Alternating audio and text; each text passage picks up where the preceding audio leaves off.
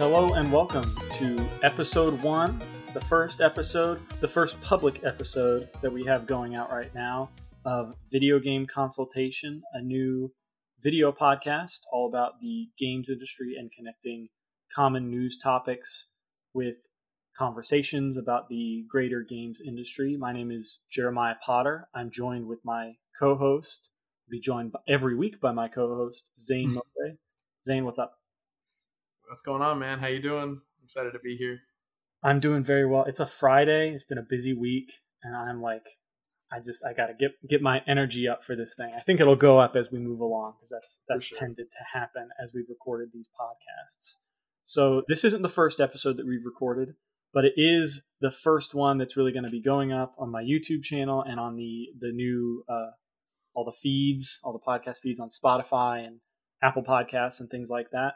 We recorded probably 15, 17, 18 episodes before, and they've all been delisted. They're archived because um, I wanted to do a little soft reboot to make sure that the podcast was high quality and consistent.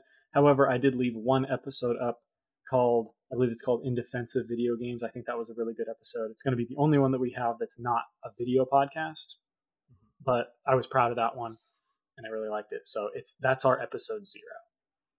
Yeah. So, for one thing, let's introduce ourselves since we are newbies to the industry. You're an enthusiast. I'm an early early entry into mm-hmm. games work. So we'll give a quick introduction.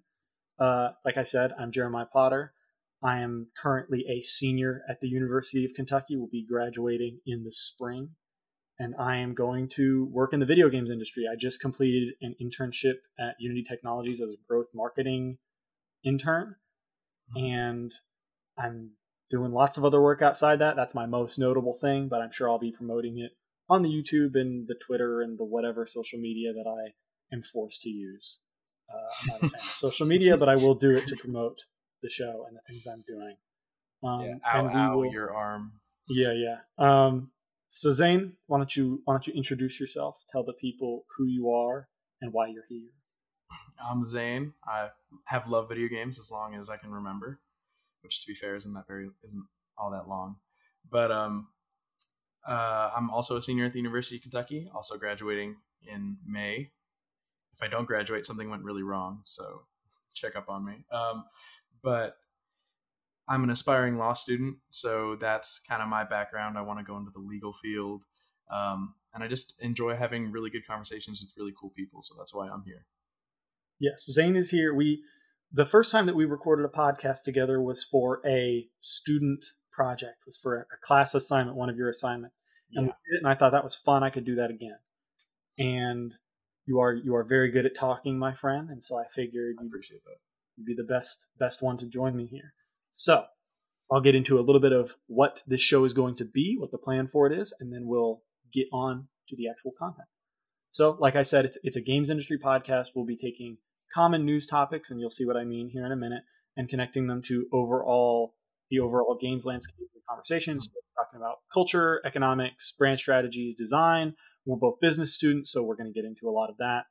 Uh, and each week, we're going to take something in the news and try to just peel back some of those layers to get like a clearer view of what people are talking about and breaking some stuff down. So before we get into before we get into it, I do want to say what it's not. It's not a news podcast. So if you you want a news podcast, if you want to get all the information, go to Last Stand Media, go to Giant Bombcast, go to whatever IGN podcast. Go listen, go read gamesindustry.biz. Sign up for uh, you know Video Games Chronicle newsletter or something. It's what I do. It's what everyone does. Go to go to those things if you want to just get the news. Yeah. Here, if you want to chat with some with some friends and hear some some casual but but focused conversation on some specific topics. So we'll discuss news in small doses, but the focus is on conversation around. So uh, what I have written here is we're looking at the why more than the what in lots of cases. Yeah. So why do we care about something more than what is the thing we care about? Mm-hmm. Um, so I think there's a niche that's kind of uh, open for like this kind of focused, casual approach. Uh, this, I, I, think Zane and I reflect that well in our general temp- temperaments. Um, and I, uh, I, I realize my my kind of desire for this like overall conversation thing through some political groups that I'm a part of at school, where we just have we we take common uh, we take current events that are in the news and kind of discuss them through a philosophical lens, and I really enjoy that that breaking it down and looking at more general things. So you're not getting into like the statistics and the predictions. You're talking about the ideas behind them. Uh, and so the, the best comparable I could find for this is like maybe IGN Game Scoop, that kind of atmosphere. Mm-hmm. Um, and I'm, I'm, I'm, i love Daemon Hatfield, uh, so it's gonna it's gonna be that with, with with younger hosts. We have that that younger perspective. I don't know if that's better, but it's true. Right. So it is what it is. Maybe maybe more naive hope. yes, yes, we're we're dumber. That's what it is. Um, at least me. Um, okay, so let's we'll get into the content. One thing that I want to start all these off with is just quick conversation intro of what we're playing mm-hmm. uh, in terms of games to show that we are enthusiasts, we are in this industry, and also I just like to talk about it, and this is the best time to do that. So, yeah, absolutely. I'll start with myself, Zane. Uh, I I just recently beat uh, Sekiro: Shadows Die Twice, mm-hmm. which we talked a bit about before, and I said wasn't really clicking with me, mm-hmm. and it, it did click. I, I will say I'm a I'm a huge FromSoft fan. I think what they do with their worlds and with their overall design principles is really really interesting and and, mm-hmm. and uh, engrossing. I found that I can play FromSoft games for really long periods of time, especially compared to some other games where I can just I can marathon them, I can binge on them really really mm-hmm. easily. Sekiro didn't necessarily click with me as much as like a Dark Souls or a Bloodborne mm-hmm. would, um, just because it is much more linear. The world's not as much of a focus, but the combat is excellent. The controls are awesome. It has a really high production quality. I did enjoy the world for what was there. There were definitely some really standout moments, and in the end, the combat uh, with the parry system and the and the different techniques that you can employ was really really interesting and something that I felt like I would like to see taken into the form of their other Souls games to kind of get the best of both worlds there. So I think that's I think that's what I have to say on Sekiro. Zane, you have any any questions? Anything I yeah. missed? Um, no, I, I'm wondering if you noticed any uh, any other areas that seemed of particular focus to FromSoft as opposed to like the world. Like you said, they the world didn't really engross you. I don't think that it was like a personal thing. I think I've heard that elsewhere before too. And I was wondering if maybe they took the focus off of that world building aspect and put it somewhere else. Yeah, the the, the combat. If I sorry, I, I must not have uh, really gone deep as, as I should have on this. The combat's really really excellent, far better than I think. Mm-hmm I haven't played Elden Ring yet. This is my prep for Elden Ring that I think I'll play probably in the in the fall or winter. Mm-hmm. Um, it's it's on a it's on another level. It has it's a really high skill ceiling, and there's a lot of depth to it, and it's it's it's twitchy and creative and really really punchy. It feels really good, mm-hmm. uh, and it's and it's much more unique than their other games with how you don't typically you won't kill enemies by decreasing their health bar. You'll kill enemies by breaking their posture bar, which means that they kind of they can't block anymore, and so you can just get a one one death blow on them, and that's okay. how you kill them. So there, it, it it kind of had this effect of like more than any game I think I'm maybe I've ever played. It kind of had almost like that live die repeat Edge of Tomorrow, uh, where it's just like you're going back and, and it, you know, games like Hotline Miami do this really well, where it's just like, okay, I learned this. Okay, I learned this, got a little better. Learned this, got a little better, and then you just keep ascending that staircase, and it yeah. feels excellent to get to the top. Um, I remember like on the, the final boss, for instance, when I first started, there, I'm not gonna, there are like four phases to the final boss, and I remember when I first started, I was like, I'm, this is gonna take me absolutely forever because I, I couldn't even get through the first phase without using like all of my consumables um, my replenishing consumables at least.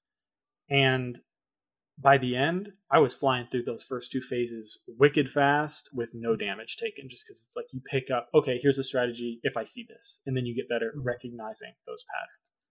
So they they really leaned into that. And you can tell it was kind of a side project for them as they were working on Elden Ring, mm-hmm. but it still it it shines really brightly. So I'm glad I got to it.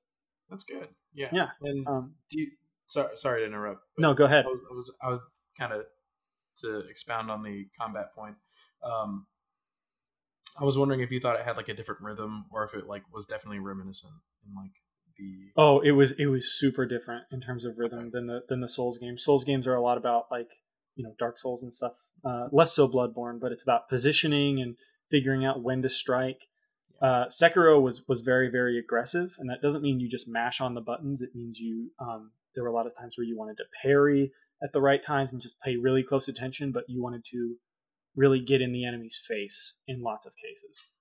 Um, and there were there were you know it was a really diverse enemy set, so um, there were different ways that you were clearly pushed to attack some enemies. So you kind of expand your your play style in that way. And so I would say it's very very different. It doesn't have as many options as a Souls game, but I kind of prefer the option that it gave, so it's cool with me. um, yeah, and I'll, I'll make these a lot shorter. I, I after I beat Sekiro, um, I started playing Star Wars Jedi Fallen Order because I was still feeling kind of the Souls mindset, but also have seen stuff about uh, you know some Naughty Dog releases and wanted that high production value. And I have I haven't played enough yet to even talk about it, so I'm not going to go okay. into it.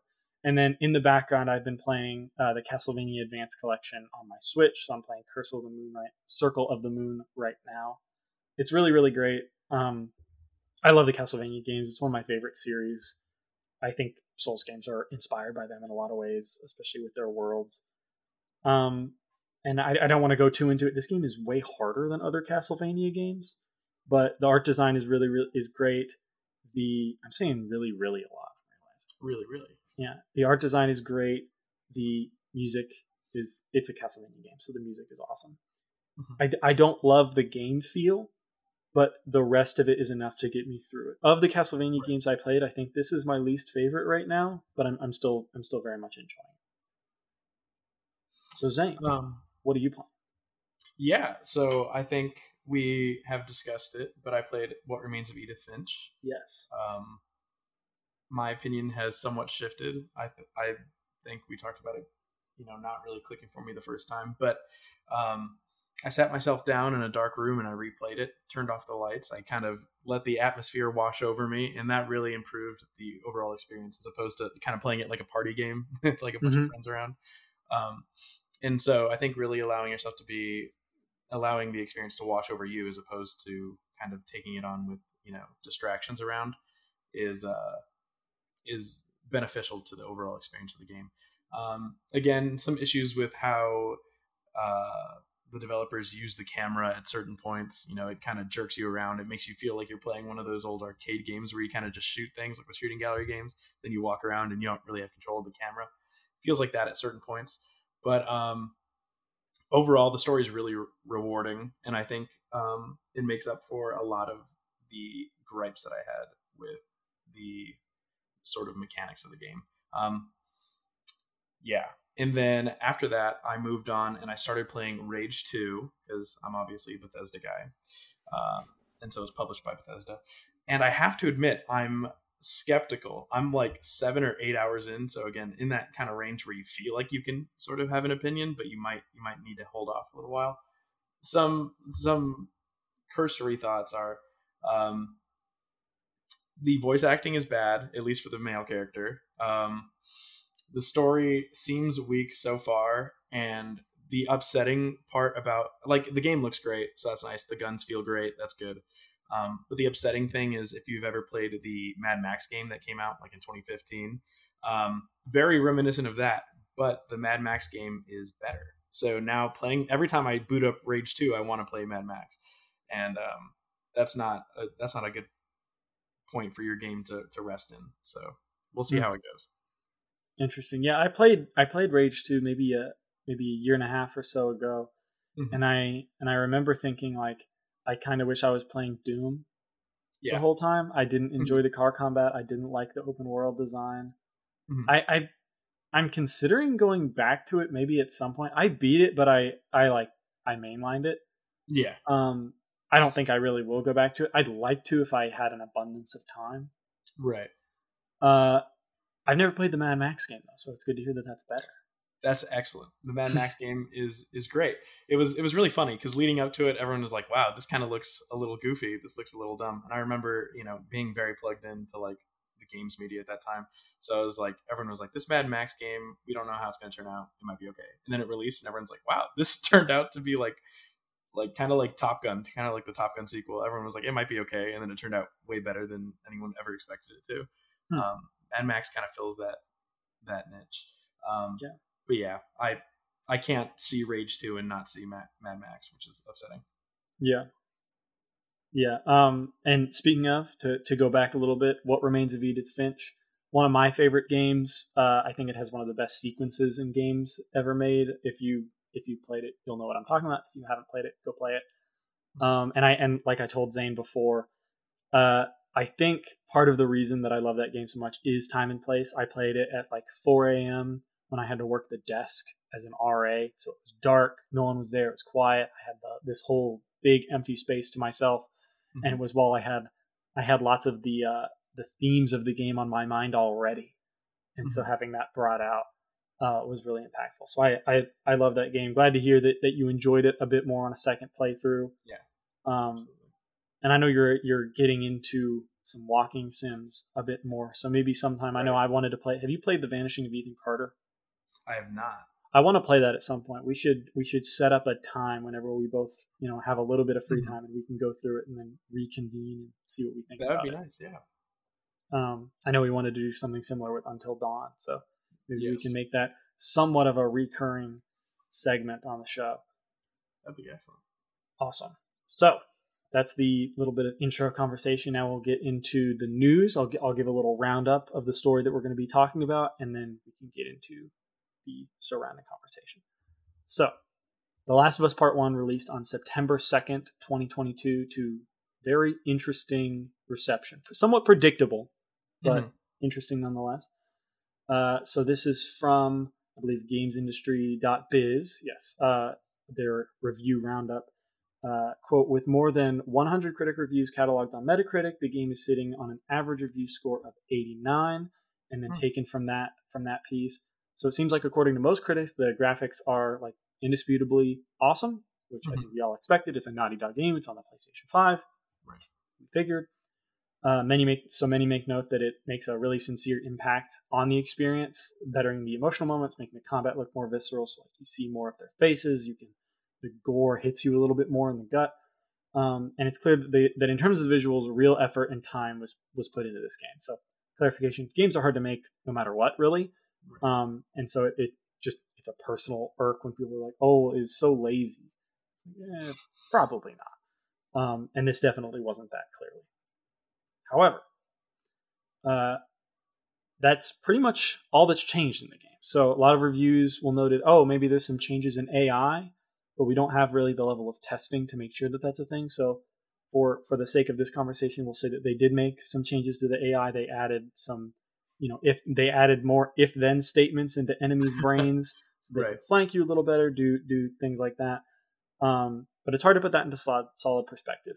So the gameplay hasn't changed that much. The dodging from part two, the uh, going prone from part two wasn't parted over, which I would say makes sense. They'd have to change the whole design from everything. Dodging perhaps could have added could have been added a bit easier, but going prone, uh, right. which I really enjoyed in part two, would be not really possible to add to the first game without some serious changes.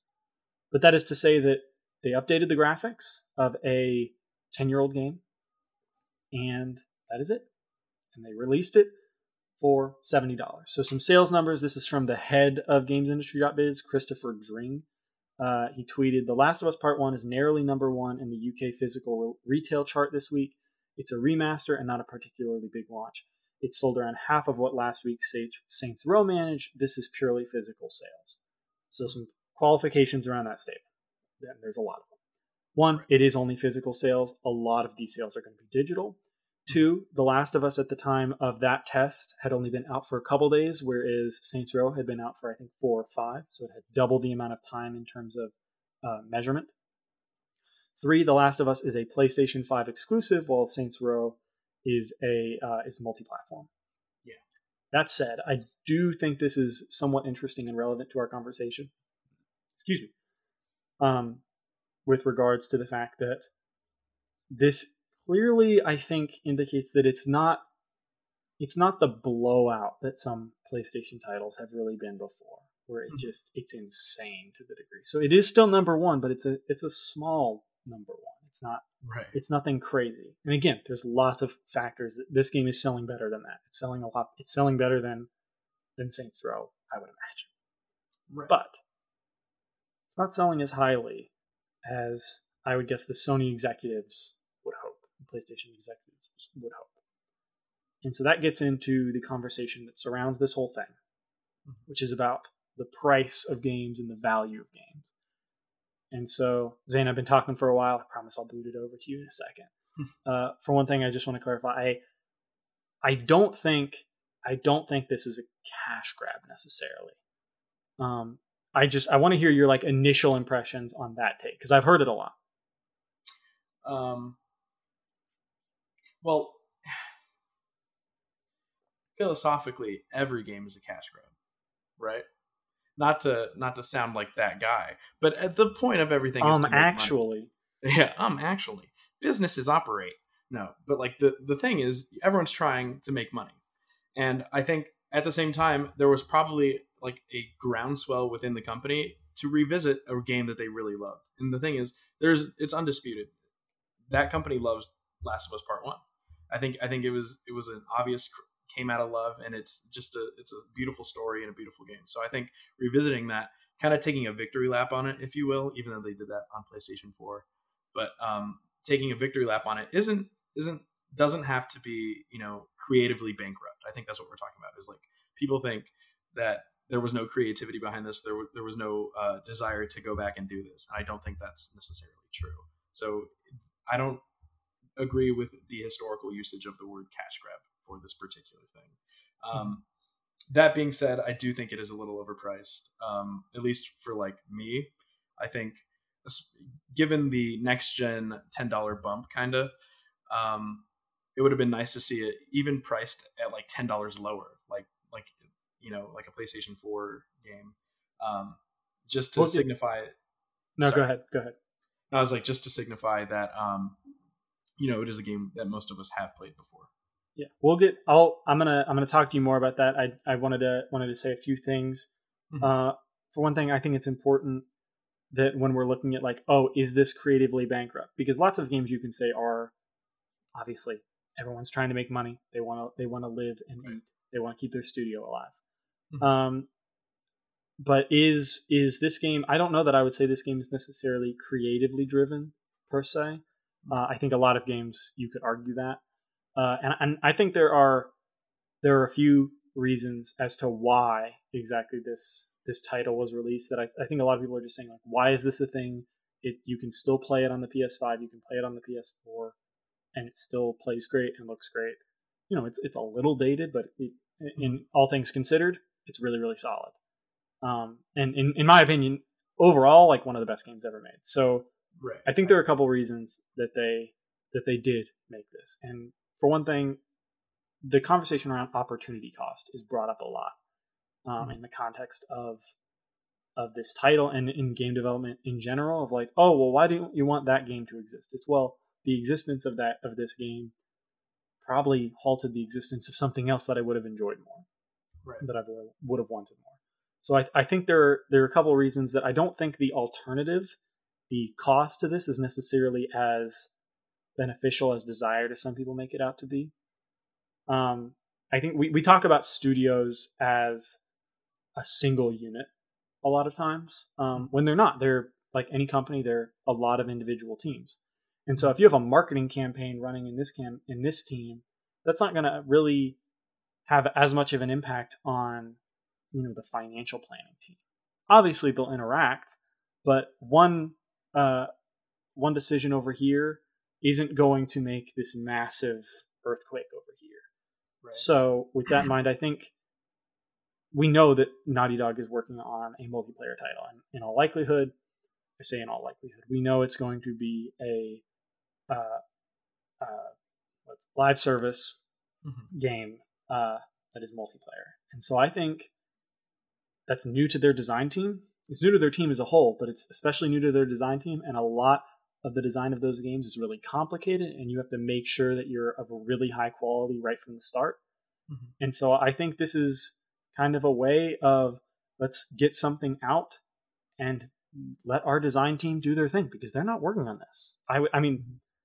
I would imagine there was not a lot of effort going into this from the design team angle because the de- the design exists. This is a lot of work from programmers and artists and technical artists mm-hmm. and QA and things like that. But desi- the design is there. The design's all written out. It doesn't require any writers either. It doesn't require voice acting. Yeah. So those teams can work on their next project.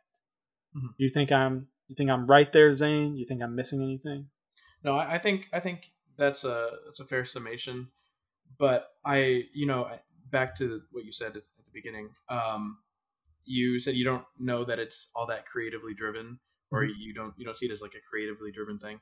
And um, I think I think that makes sense to a certain extent, but also I can't imagine that there wasn't a certain level of excitement to return to the like to part one, you know, for sure. Um, and so I think that may have been more of a factor than anything else. Obviously, making money and getting something out there while we're probably going to have a long wait for the next Naughty Dog title um, was important. Um, so I think that that definitely played into it. But I, I can't imagine that those artists who worked on it 10 years ago, you know, some of them I'm sure didn't, but some of them did. And I, I can't imagine that they weren't thrilled to go back and be able to re update the game. And, um, you know, I think the you always make these remakes with a person who hasn't played it in mind, probably. So it's like if you know you missed it last time and the time after that, we're really hoping to get this really nice new experience into the hands of someone who hasn't played it before, like kind of polish it up and, and make it up again. Um, but yeah, I obviously think that this was to a certain extent profit driven. I just think I, I think and hope that the artists were excited to return to part one. Yeah, a, a few things. You have some really good stuff there. Um, for one thing, with regards to you said like I'm sure the artists were excited to go back to this. There were changes in terms of some of the art design. I know some of the characters look different, and it does change kind of how you interpret some things.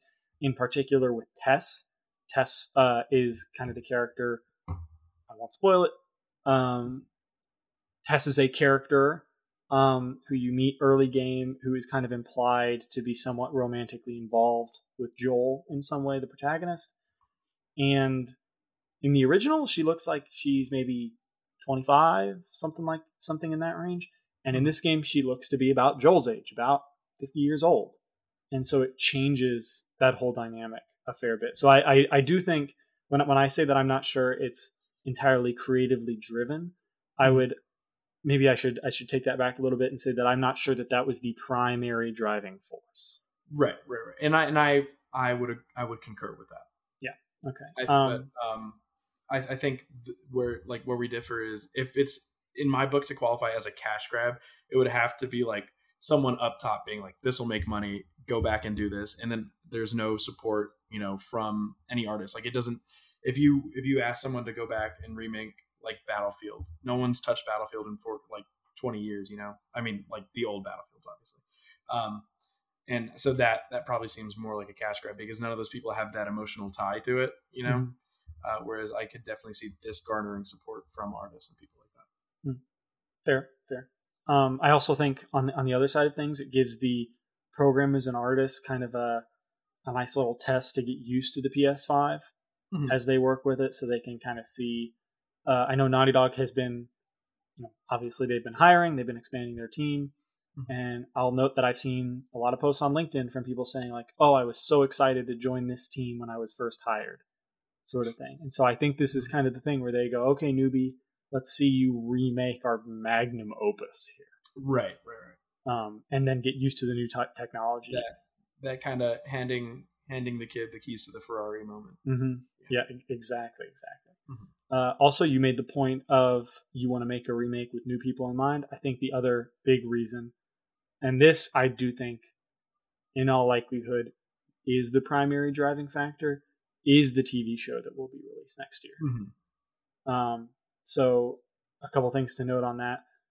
Uh, the Witcher 3 hit a lifetime high player count at uh, the first season of The Witcher's release. Yep. So just a little data to show where they were thinking with that. Mm-hmm. Uh, and then two, the game, uh, this game, The Last of Us Part One, is currently seventy dollars, which is where a lot of the controversy comes from. And uh, by the time the show comes out, it will likely be around the, I would guess, forty range, fifty range, something like that. You think it'll be cheaper? I think it'll be cheaper on no. sale. But yeah, on sale it will be. I I just don't know that PlayStation is is uh, quick to lower their prices. I mean, the show here. Let me uh, let me review but, this here. But I almost guarantee that a sale will coincide with the release of the first episode. For sure. Yeah, I, and, and it'll be all over I would the market. So. Yes. Yeah. Okay, as so a, the as a business person, I hope that happens. the show will come out. Uh, it's just noted early 2023, so we don't know for sure. Mm-hmm. Um, but that gives it is currently September, so September, October, November, December, January, at least five or six months, mm-hmm. um, which I think is plenty of time to bring it down a bit. Uh, which is kind of leads into this conversation, the controversy around why is this thing seventy dollars? The argument basically being this is a remake of a game that came out in the grand scheme of things fairly recently. No one, uh, you know, I, I don't think and I do believe this. I don't think there was a huge audience of people going, you know, before it was announced, we need the Last of Us remake. Right. I don't think that was a thing. No, I don't. And so, with that in mind, why is this priced seventy dollars right now? Why isn't it cheaper? Why isn't it a fifty dollar title? Excuse me, a forty dollar title. You know, Sifu was priced cheaper. So why wasn't why wasn't this Stray? It will be priced cheaper. Why wasn't this? It's just a remake, no new content and it lacks the multiplayer mode that the original one released with. Mm-hmm. And so I want to get into a few conversations with that. So for one thing, again, like I said, it'll go down. I think they're anticipating this for the for the show, and they're saying we're going to release it at the top, get our diehards in, you know, get the get that extra thirty dollars on top, and then whenever the show releases, we'll have the normies come in and go forty dollars, and I can get into The Last of Us and watch the show. Heck yeah! Yeah. And I think I think that's exploitative in nature, probably. Um, you know, there are people you know in your fan base that will pay for everything you release day one, and so I think the idea that you would release something at higher price for you know a specific amount of time, um, and I mean obviously this happens with all games, but just you know the idea that you see its value as lower than what you're actually going to release it at. Whereas, like, I think a game like um, like God of War Ragnarok, if they release that at seventy dollars, I think they priced it at seventy dollars because they believe it's worth seventy dollars. You know, whereas Naughty Dog is pricing it at seventy dollars because they think they can get seventy dollars out of a certain group of people. Um, so I think that is my probably biggest gripe with the whole thing because I don't think it's. I, I love the game. I I have loved that game for since it came out, and I think um, I don't I don't have an issue with them re-releasing it inherently, um, but I do have an issue with the price point for sure. Mm. Um, yeah, this is this is one of the things I have written down of why seventy dollars. They could, yeah, they could do it. Yeah, exactly. And I, I think that's that's due to a few things of, of yeah, like you said, there are a lot of people who are just going to buy everything. Does it make it wrong for them? Which is what a lot of people are arguing. This is wrong. This price should not be a thing that we should mm-hmm. be okay with. And, you know, there's some argument to be made that, well, some people are going to buy it. If you don't want it, just don't buy it. Wait for a sale. Yeah. No reason to get upset. And I think, I think there's some legitimacy to that argument. Um, you know, corporations going to corporate. Um, I, I think I, I, had an interesting conversation with a friend recently. They were kind of, I had, I had two buddies who were going back and forth about some different economic models. Mm-hmm. Um, and uh, one of the guy one of the guys was just like very slowly explaining the su- supply demand graph right um and so it kind of got me thinking and there hasn't been a whole lot of aaa you know high quality story driven releases over the past few months especially on on this platform you know nintendo's been been releasing you know xenoblade and Live A Live and all these all these big titles for them uh, mm-hmm. splatoon will be coming out but on the PlayStation side, not a massive amount. Stray, I think, is is much much smaller for one thing, and also a bit more. Uh, you know, there's some differing opinions on it, right? And so I think right now the the as the supply has decreased, demand has probably gone up a bit. So they can right. get away with that price. I think if they tried to do this a couple months down the road, they would not have an easy time.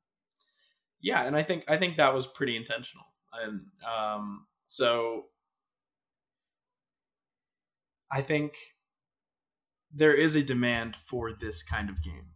Is it demand for a game we've already played? Is the question. Um, that most of us have played, at least most PlayStation players, most gamers have played. Um, and I think that will be answered when we get deeper and better sales data. Um, We're not going to get that. PlayStation yeah. doesn't do that. It's so sad.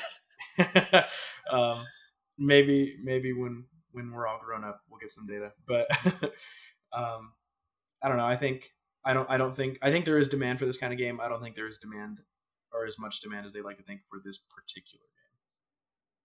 That's that's fair. We'll we'll see if you're correct in that assessment. Mm-hmm. Um, I want to talk about a little bit about why this specific thing is causing such an uproar. I'm not sure if you've been super tuned in, but I've seen the conversation everywhere mm-hmm. about this price, and people are are quite quite upset. Yeah, and I think that makes sense. Yeah, I I, I have a few few reasons here listed that I I, I think kind of answer the question. For one thing, and I, I think this just applies to anything Last of Us related, is that it's a magnet for controversy and it's constantly like in the zeitgeist. Mm-hmm. People were talking about Last of Us 2 for a year and a half before it released, and then the leaks happened, and then there was controversy after that for mm-hmm. six months and then immediately, you know, the Last of Us Part One remakes start coming about. So it just it it's been rolling for a while, right?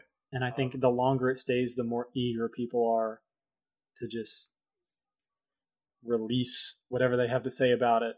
And say like, ah, just let it fly.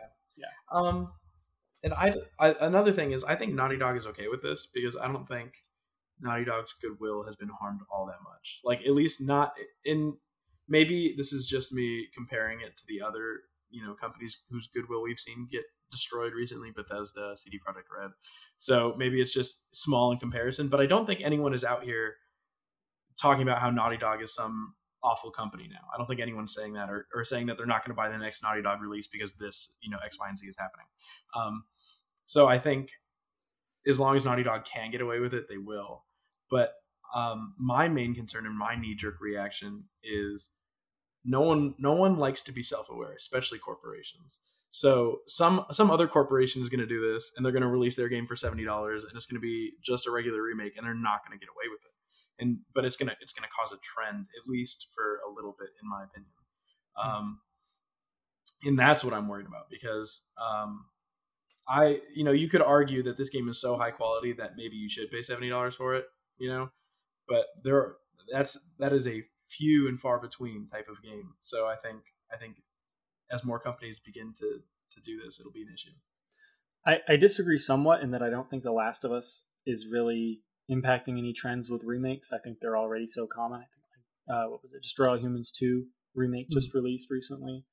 Um, so I think uh, we'll see if you're right about if, if they'll start kind of moving that baseline up. Yeah, moving um, the price up is what I'm concerned about. Oh, the price. Okay. Um, yeah. I, and remakes are happening, and that's fine. But I'm I'm talking about full price remakes full that price don't remakes. do much. Um. Okay, here. Let this leads into this pretty well. So, I think part of part of your concern and part of this overall controversy, the uproar, is that money has just, and you can tell me if I'm wrong. I think money has just been way more prominent in uh, the games world the conversation around money and how much how much should I pay for this? Why are they charging mm-hmm. X amount for this? I think it's just been way more prominent over the last few years, and maybe it's just because as I've gotten older, I'm more conscious of it. Mm-hmm. But I really feel like that wasn't as much of a thing, and I, and I'm I was doing some some research about what uh, older game consoles used to be priced at, mm-hmm. and accounting for inflation, those guys were expensive. Yeah, and when you yeah. look at I would argue, you know, if you were playing an N64 back in the day and you were given a PlayStation 4, your mind would be blown. I'm not saying the games are necessarily higher quality, but there's a lot more that goes into them, into them overall. Mm-hmm. Don't get me wrong, I love retro games and things from that era. Um, but it's it's undeniable that there's a lot more manpower that goes into it. Um, and so when you look at the price, where you know the N64 would be um, again accounting for inflation, um, nearly the same price or you know equal as expensive in some cases. I don't remember the exact consoles, but I remember thinking like, man, these are really really expensive, um, yeah. and it's almost like we've forgotten about that. Yeah, and I think it's what's allowed prices, I guess, accounting for inflation to to stay the same is the growth of the consumer base. And I think that's that's pretty it's pretty obvious. Games are a lot bigger than they were back then. There's a lot more people buying games, and um, I feel like they've allowed the games market to be simplified enough that you can buy consoles for someone else now. You know, it's not you don't have to be a nerd to understand what's going on with the PlayStation 5 or, or the Xbox. You know, so I think the the people buying the amount of people buying games is bigger, and the amount of people who will buy games is bigger. Um, so I think that's allowed it to stay the same. But I don't. I again, I think that we might be conflating some stuff here. I don't have an issue with games overall raising prices ten dollars, but that was a big hot button topic for a long time. Is you know next gen games are ten dollars more. I was like, ah, kind of get it. Games have been the same price since like Madden '98, so like you know the 1998 Madden, like the first one, that was 60 bucks when it came out. So I think it makes sense that they jump a little bit. Um, and you're right, there there are way more people going into it. You know, it's like um, movie ticket prices have gone way up in that time. A bunch of other entertainment services have increased their prices over that time. NFL tickets have gone way up, stuff like that. So um, I think it makes sense that they're going up. I just have an issue with this particular one. Yeah, no, I I think and I, I, agree with you. I think price increases is is partially what's caused this this increase mm-hmm. um, in discussion in that kind of zeitgeist mind share. That's more what I'm saying is is why is it that whenever we look at this, oh, okay. we say, "Oh, the price is bad." When I first saw it, I thought like, I don't know if I need this. Right. I wasn't thinking like, I don't know if I need this for seventy dollars. Right. That wasn't my initial reaction. And it um, seems to be a lot of people's, and I think that's due to um, again, like you said, the price increases. I think you know, inflation, recessions, constantly on everyone's mind now. Right. So I think um, prices, what people jump to. Go ahead. That and I think a lot of the people that were tuned into are getting the game. Like they're people who are going to get the game and review it, or get the game and talk about it. It's part of their culture, their job to buy the game. So it's like it's essentially like you forced me to pay seventy dollars. I will. I think a lot of the people we listen to get them for free. That's that is a fair point, but I and then in that sense they're outraged on behalf of the people who are listening to their podcast religiously or listening to their YouTube channel, tuning into their stuff. So they're mad for those people.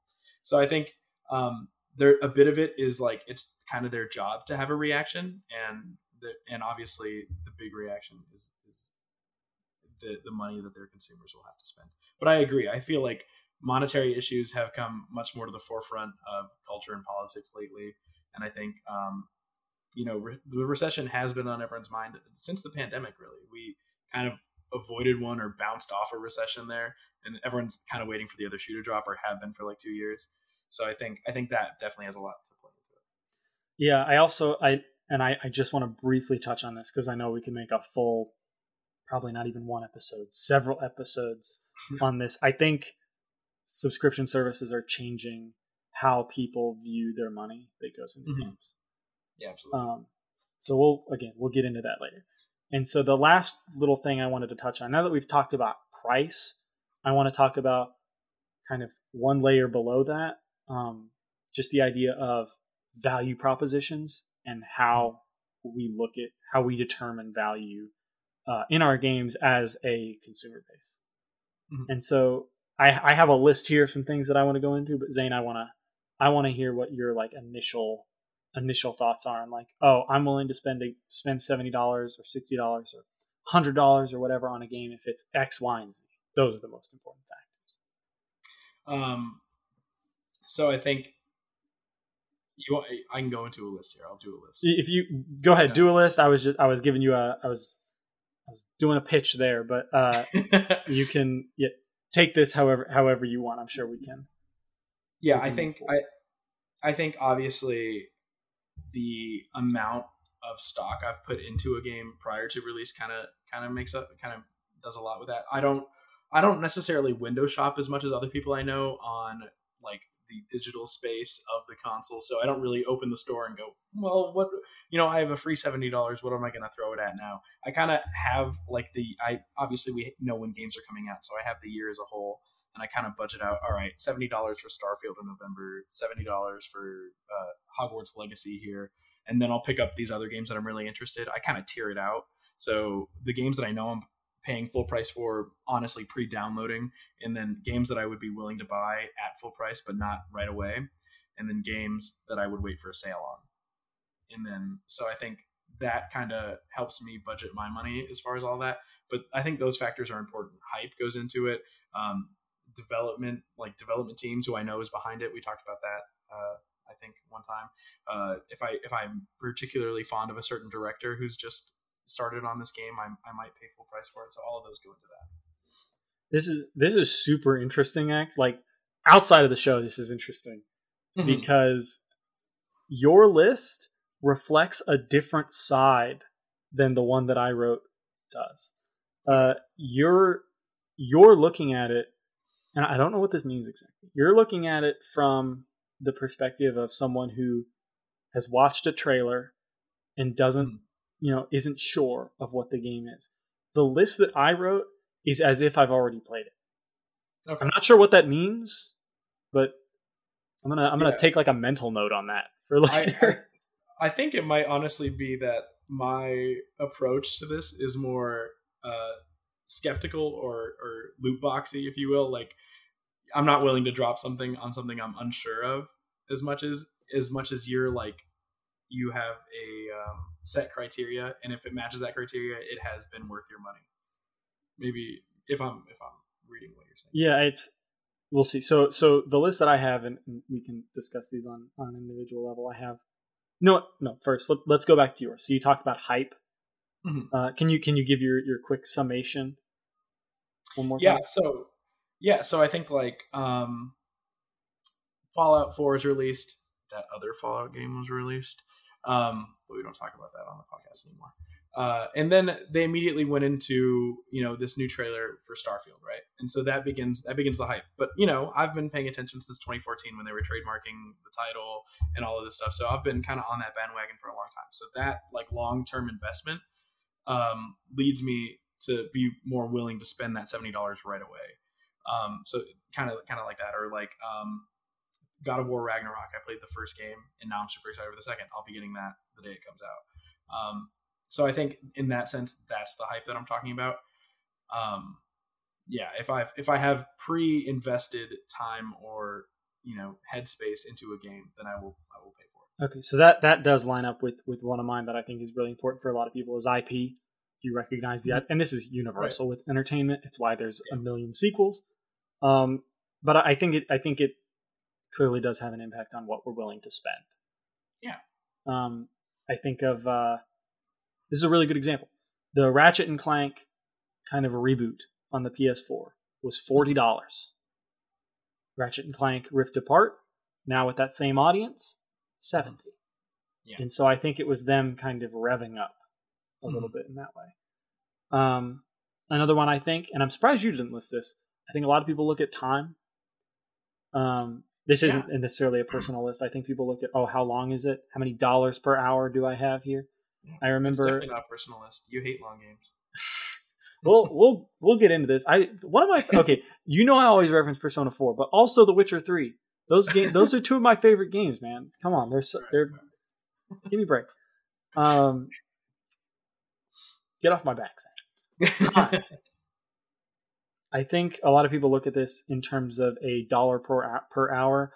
In a, in a class I was having mm-hmm. recently, we were discussing kind of how movie theaters price their price their movies and how uh, rental companies kind of come into that where the rental companies came in and said people don't want to be spending you know five dollars per hour of entertainment they want to be spending a dollar and so you know if you if you have a movie ticket for 10 bucks and it's a two hour long movie that's fine. and then you have you have you have your family four going so that's $40 or you could rent that movie for $5 so two times four, that's eight dollars or eight hours of content um, in total for five bucks, which is you know a little under a dollar uh, per per piece of per hour of entertainment. And so I think that's something that we put a lot of stock into. Now we can get into it. I don't think that's a great valuation. Um, I, I so I didn't list that because as much as I love long games, I agree. And I think I think Edith Finch is is just the most recent example of that. I I it came off Game Pass, and so I had to buy it to, to replay it. So I bought it. It was ten dollars an hour. I played it for two hours, and it was a twenty dollar game. And so it's definitely more money than than like my Fallout's or the other games that I buy per hour. But I I loved it, and I think I think hours like spent in the game have become somewhat overrated. Yeah, yeah, I, I, I, think in in a lot of cases it's just uh, it's a little bit too prominent in the conversation. I I understand the concept of if you're you know low on funds and you're like this needs to last me a while. Totally get it. Totally respect it. Makes makes a ton of sense. But I don't I don't know how valuable it is. Well, I guess I should take that back. I think I'm looking at this a bit from my own personal perspective too much. I can understand the value of looking at that in terms of uh, looking at the industry as a whole and the context mm-hmm. of all the games releasing. Uh, I'll just say that I, I think a lot of people almost look at that in terms of like, oh, it's the only thing. Uh, yeah. Or, you know, with something like Edith Finch. I I love Edith Finch so much. Uh, over the summer, there were I could I found it the, the physical copy is incredibly expensive, and I found it. Mm-hmm. Believe it or not, believe it or not, this was a deal for a hundred dollars, and right. I bought it. I bought a two-hour game, three-hour game, for however long it is, a hundred dollars, and it was worth it to me because it means a lot to me. I, I love it. I want to be able to, no matter what, share that with people. Yeah. Um, and I think, I think that's part of the reason, right? Is like no matter how many hours you get out of a game, it matters the amount that the game has touched you with that time. Mm-hmm. And so I think I think that's why time is probably overrated. Yes. Uh, I think I think the most important thing. I think it's very important for a lot of people. I think it's it's probably in the end most important for a lot of people because no one wants a super long game that is terrible. Um, is quality. I think people want high production values, yeah. solid gameplay design, good writing, all the good things are good. We know that. I don't know if we need to stick with it all that much. Right. Couple other things. One, I think nostalgia is really, really big, which is why I want to talk about Nintendo. um, That's why they get away with murder. It's they have such an interesting system. They don't put their games on sale. They list them for sixty dollars, and they stay like that forever. Mm-hmm. Um, and in some cases, they go up um, in terms of resale value. Yeah. Lots of cases they go up if you try to buy a GameCube game right now, you're going to be breaking the bank. Yeah, I always I joke with my dad that Nintendo games are honestly an investment because if you buy it, you might be able to sell it back for more later. No, I I went on a little. I bought um, a small collection of of DS games this summer, and I remember my dad was like, "What are you going to do with all this?" And I was like, "Hey, if something happens, I guarantee they'll be worth what I bought them for, if not more." Right if societal collapse occurs, I can trade these for food. yes, exactly. you'll you'll find them in my, you know, next to my skeleton. In, you'll find them. Ne- you'll find them next to me, and you'll be able to sell them to the nearest, uh, the nearest guy at. Oh darn it! What is that town in Fallout Three? Um, Megaton. Megaton. Yes. Dang it! That would have been such a good joke if I could have remembered it. Yeah. Um. So I I think nostalgia is is weirdly strong with regards to how we value something. Uh, yeah. Because I think in the end, a lot of the ways that we create this sense of value in our head is in some ways like purely emotional it's purely feeling and i think that nostalgic element kind of brings us back you know to when we were kids to you know mm-hmm. these like very pleasant you know positive uh, memories and i think it just raises that value implicitly yeah, I think uh, an anecdotal personal example of this is you're going to laugh at me, but we've discussed this before. Um, is Mass Effect Andromeda. I I have such a deep emotional tie to that game. I love that game. I love that game, and I will take no slander about it, no matter what. And, and you'll take I, plenty of slander. I understand that that people don't like it, and that's fine. But it it hit at the right time for me. And so, it, you know, if someone said this is the last copy of Mass Effect Andromeda, Design, this is all you, and I need all your money, I might do it. I might pay, but it's again, it's because the nostalgia is so strong. Um, and so I, I think that it it's to a point irrational, right? If you sell my DS collection for Mass Effect Andromeda, I have Chrono Trigger on the DS. And Dragon Quest V. If you sell, if you would be willing to sell that DS collection, I would never forgive you, even in my skeleton form. I, I I won't sell it for Mass Effect Andromeda. I'll sell it for food, and then I'll use the food to get Mass Effect. That is that hurt. Um. uh. So yeah, and I, and I think this this has to do with how people are evaluating the value of The Last of Us Part One. A lot of the arguments I've heard are it's still the same excellent game, you know, one of the best games ever made, and now it's the definitive version, not including mm-hmm. multiplayer. You know, in terms of graphics and playability and accessibility, the accessibility options we didn't discuss are incredible from what I've seen. Yeah. But I think it's that thought of just this is just a remake. I could play this somewhere else. Just emotionally, not to say it's like, oh, not facts and logic, you know, whatever. Not saying that.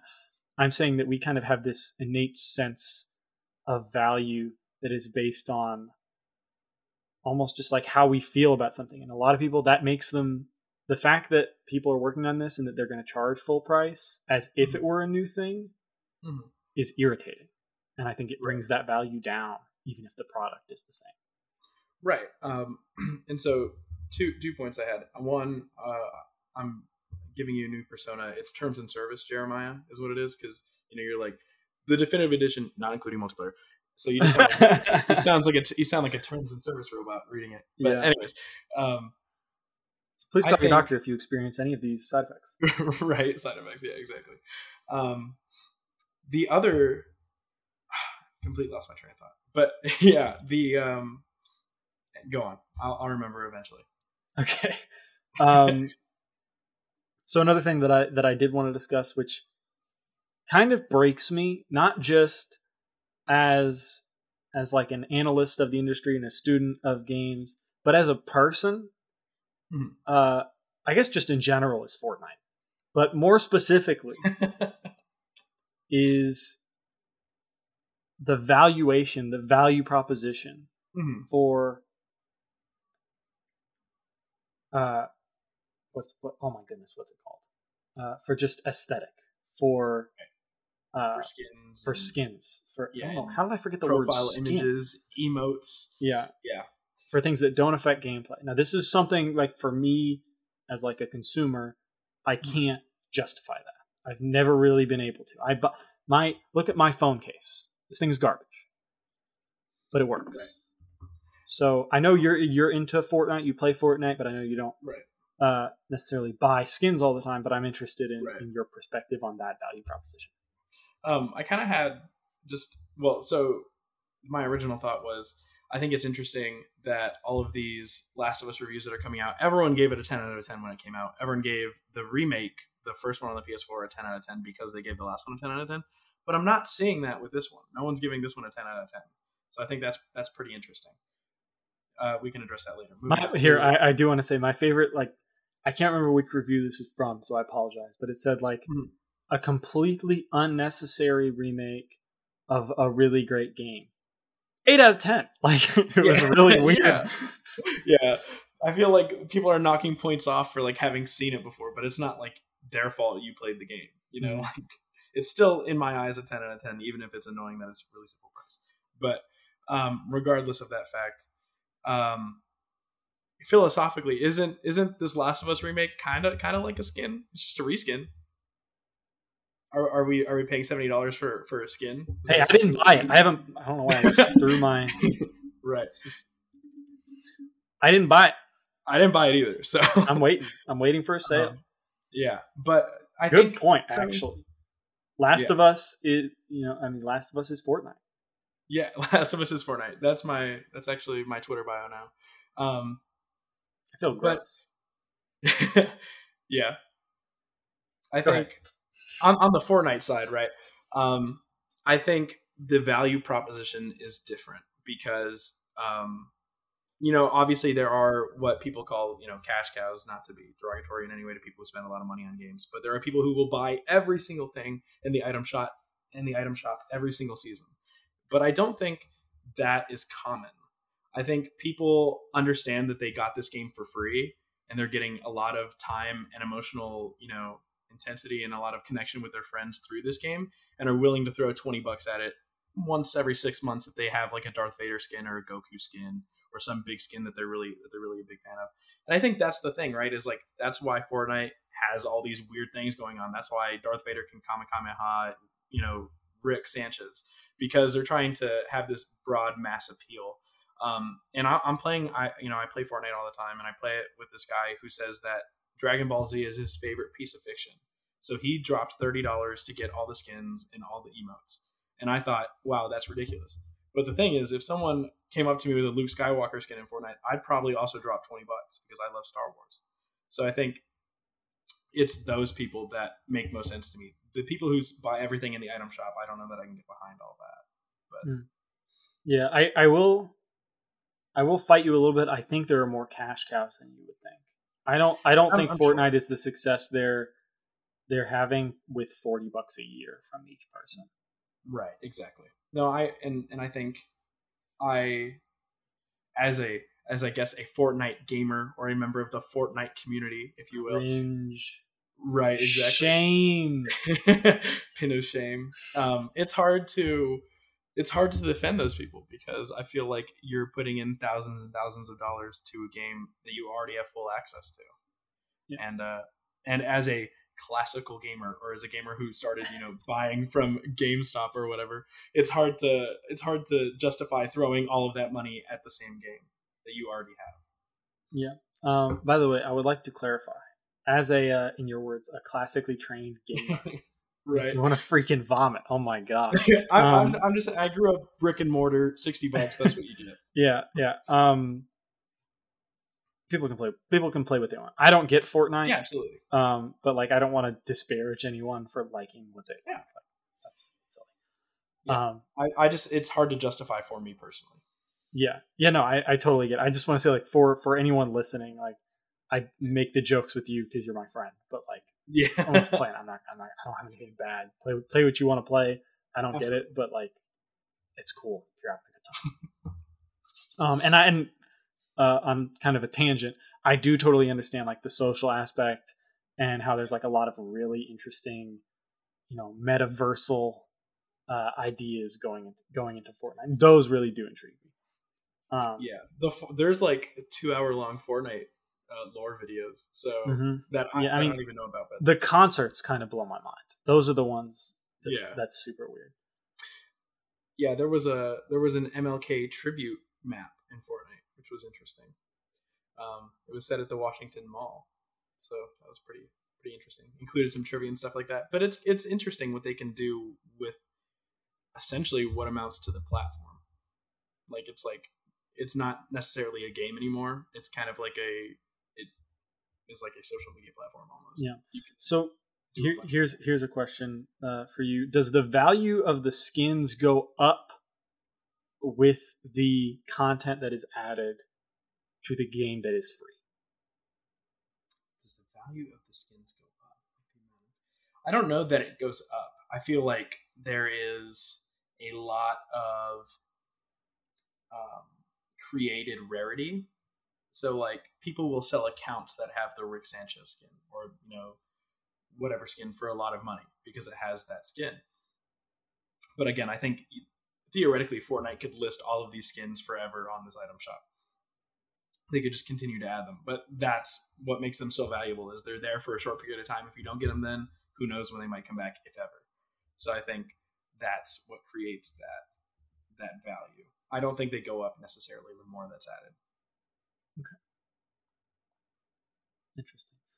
Um, well, I think Zane, do you have any any final thoughts? We've been going for about an hour and five minutes now.